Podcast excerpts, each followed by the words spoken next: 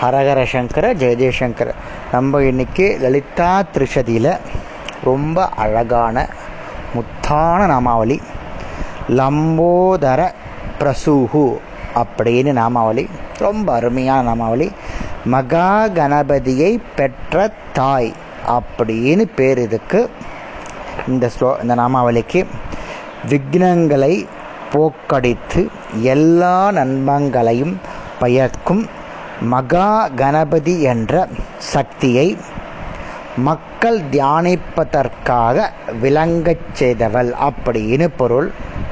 மகா கணபதி வந்து யானை முகத்துடன் தியானிக்க வேண்டும் அப்படின்னு பேர். யானை முகத்துடன் மனித உடலுடன் மகா கணபதியின் வடிவம் தியானத்திற்காக அமைக்கப்பட்ட ஒன்று. கணபதிக்கு நேவேத்தியமாக மோதகம் ஏற்படுறது. அந்த மோதகம் தான் அண்டங்களை குறிக்கிறது. அந்த அண்டங்களை வயத்தில் வைத்து கொண்டு தும்பிக்கையின் வழியாக சிரசிலிருந்து இறங்கும் அமிர்த பெருக்கினால் உலகங்களை ஜீவிக்கிறாள் அப்படின்னு கருத்து. அதனாலே அம்பாலேனா ஓம் லம்போதர பிரசுவே நமகா அப்படின்னு சொல்கிறோம் அடுத்த ஸ்லோ நாமாவளி லப்யா. அடைவதற்கு யோக்கியமானவள்.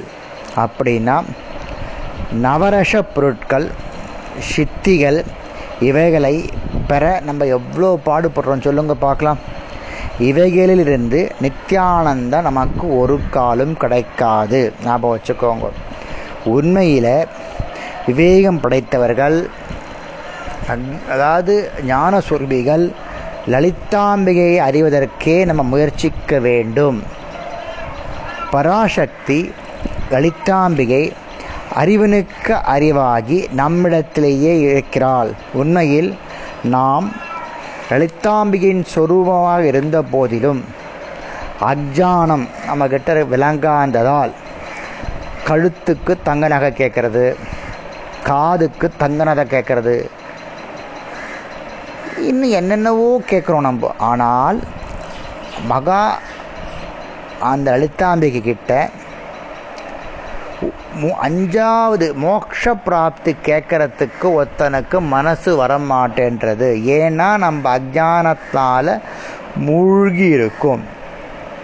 அந்த அஜானத்தை விளக்கக்கூடியவள் இந்த லலிதாம்பிகை.